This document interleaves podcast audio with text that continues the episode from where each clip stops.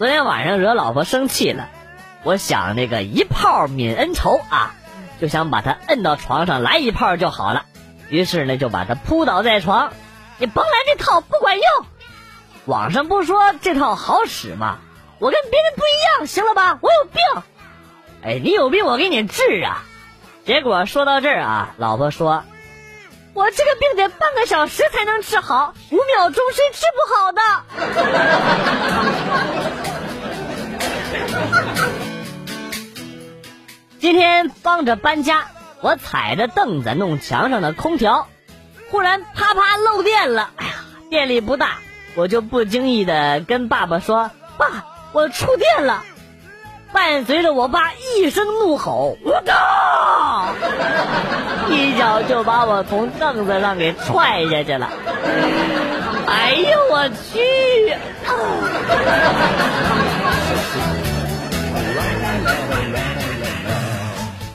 女朋友给我打电话，亲爱的，我出差回来鸟。我激动的说啊，终于回来了。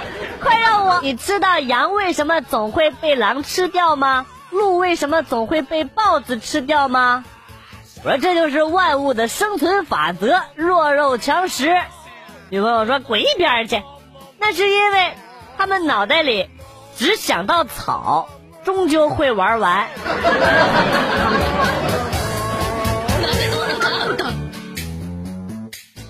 你永远不知道一只猫有多会演。我不小心踩到家里边喵星人的脚，这货从那天起就不会走路了。我奶奶天天抱着他去吃饭去排便啊，我天天受良心的谴责。就那天啊，家里没人，我开门的时候看到这货在屋子里是上窜下跳，活力四射呀。见到我的那一瞬间，啪往地上一摊，又开始装起来了。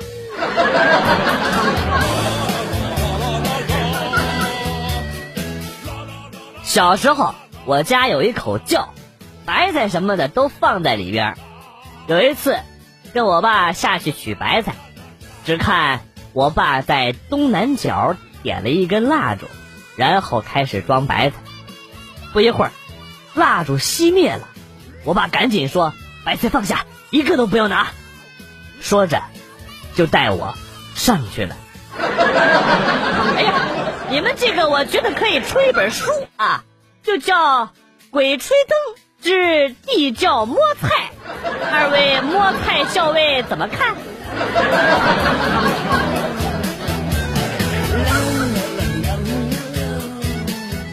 有一天在家睡觉，听到猛踢门的声音，一开门啊，一只哈士奇领着一只大白熊进来了，瞅都不瞅我一眼呢。他们俩就在客厅睡下了。等了半天，看我没理他俩，才一起来满家转了一圈，发现走错了，不干了，坐客厅里边，嗷呜一声啊，看我一眼，嗷呜一声看我一眼，好像在说啊，我家呢？你咋把我家整没了呀？哎呀，愁的我呀，好吃好喝的供上。然后我老爸满小区打听，最后是这俩傻逼狗走错了楼层啊。最后呢，主人来领了回去，还好没丢啊。二哈领着的，没毛病。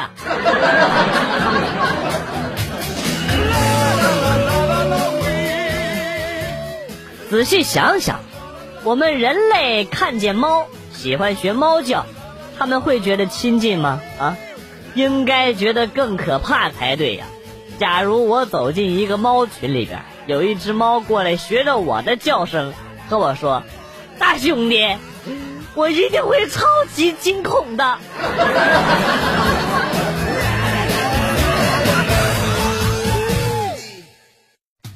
刚刚和领导坐厂车下班，不知道是谁放了个屁啊！你妈奇臭无比呀、啊！捂鼻子的时候想起了一个段子，这说啊，放屁的那个人，你手机响了。谁知道旁边的领导立马拿出了手机。哎呀，这个哎呀！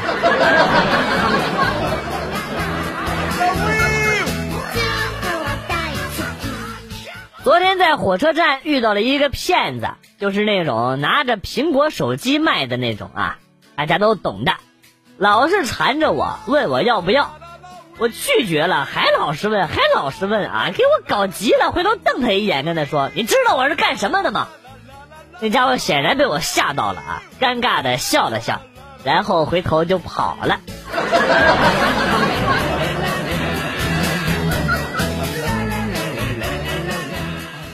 家里爸妈的卧室、客厅和书房都有空调，唯独我的房间里一直没有。一到冬天就冷得要命啊，只能躲在被窝里瑟瑟发抖。哎呀，于是我就问老妈，啥时候给我卧室也装个空调啊？钱我都可以自己出啊。老妈斜了我一眼说：“等你结婚了，不用你花钱，我们也会给你装一个空调的。”然后他非常轻蔑地看了看我，接着说：“至于现在呀，嘿，冻死你个单身狗。”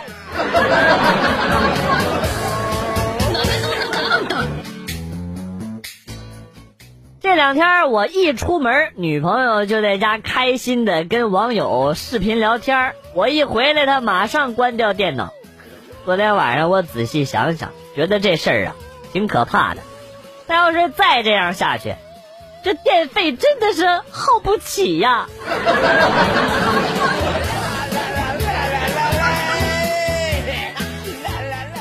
上回书说到，甘夫人与糜夫人被押至曹操帐前，甘夫人轻声对糜夫人说道：“听说魏王帐下全是好色之徒，还特别喜欢有夫之妇。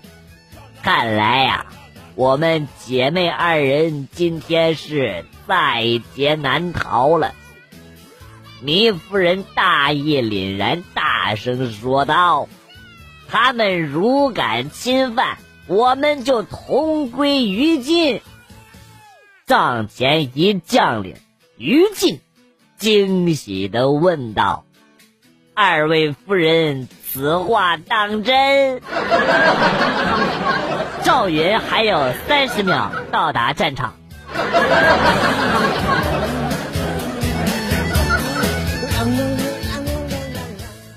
我坐在火车站旁边温暖的麦当劳里，听见身边一男人动情地打着电话：“女儿，爸到火车站了，风好冷啊，你穿的够不够啊？”“哎，不了，爸不去麦当劳坐啊，又不买东西，做什么呀？还不如让你一出站就看见我呢啊！没事的，来，挂了，你慢点啊。”放下电话，他就开始狼吞虎咽前面的汉堡、炸鸡和薯条。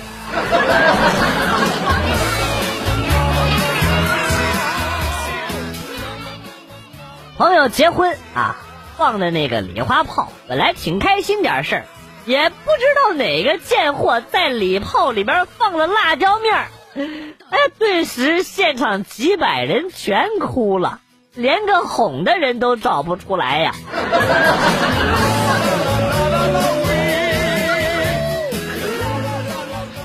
坐公交车，人挺多的，一美女呢在我旁边，我一时心动就牵了她的手，她骂我神经病，我机智的大吼一声：“我不在意，孩子不是我的。”果然全车的人啊，那眼光啊，哎呀，这个时候她大吼了一句啊：“你怎么连你亲姐姐都不放过？”这时候你以为就完了啊？如此机智的我又接着喊道：“我哪点不如咱爸呀？”哎呀，跟我斗啊，太嫩了吧，小姑娘啊！哎，哎，你谁呀？大哥，就是他耍流氓欺负我！啊，大大哥啊，大哥啊，大哥，你听我解释！哎，大哥，大哥，大哥！啊啊啊！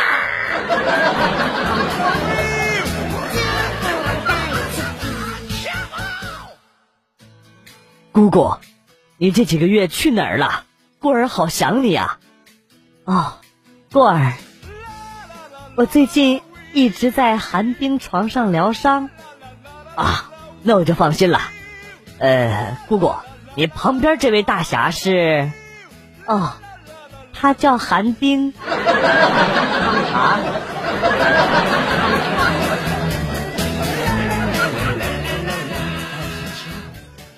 初中一直暗恋一个女生，有一天呢，晚自习的时候停电了，心里一想，哎，机会来了，于是我呢就跑到她旁边啊，想把脸凑过去亲她。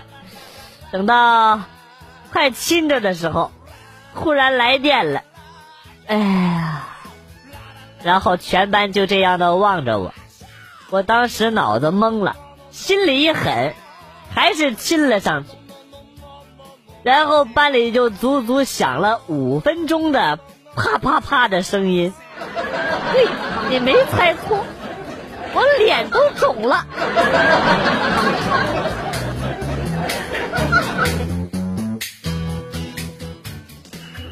马上就要放假了，为了不让老人操心，又该租个女朋友回家了啊。这个在电线杆上看到贴了广告啊，通过电话预约了一个，见面一聊才知道人家是利用假期在外勤工俭学的大学生啊。于是呢，我俩促膝长谈了一夜，第二天给他留下了三百块钱定金，说好的改天给他打电话。现在想想都好激动啊！哎呀，哎呦喂，嫖娼理由又出新花样了，厉害了我的哥啊！带走。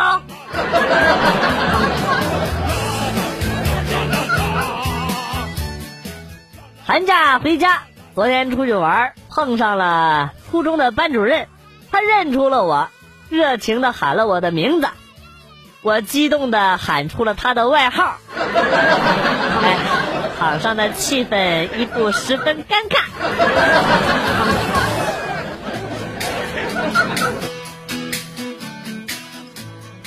老张做金融生意失败，跳楼自杀。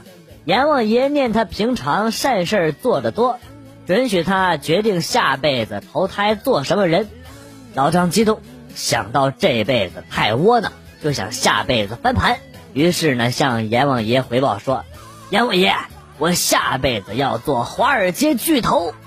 阎王点头，老张投胎。不久，华尔街传出爆炸性新闻，一产妇生下一男婴，头颅巨大，是自身体重的两倍，不治身亡。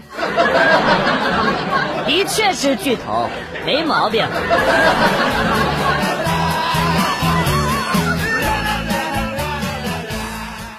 因为长相一直被周围的朋友调侃，前段时间破天荒的结束了单身，于是天天在朋友前炫耀啊。朋友看不过去了，讽刺道，这尼玛就是传说中的丑得一逼。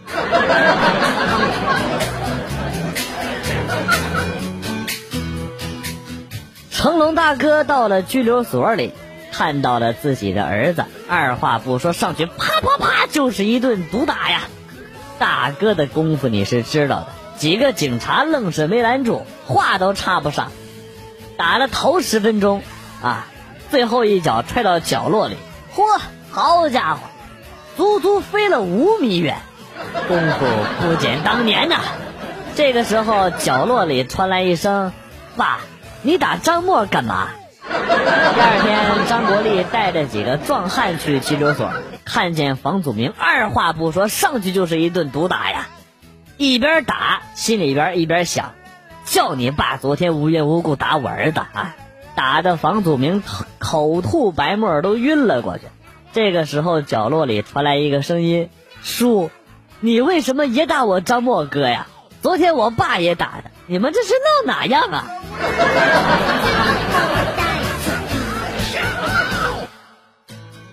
政治课上，老师告诉我们，想要政治成绩拿高分，答题的时候要用政治化的语言来答啊。于是呢，一次政治考试的试卷上有一或全部写着，他说风雨中这点痛算什么，他的泪不要问为什么。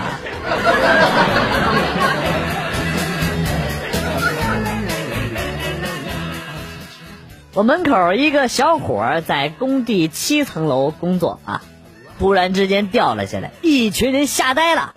结果一会儿，小伙爬了起来，拍了拍身上的土，嘴里骂着啊：“妈个皮，这活不能干，太危险！”骂着骂着就走了。他走了之后呢，我陷入了沉思。他说的危险，是怕暴露自己能力和身份的危险吗？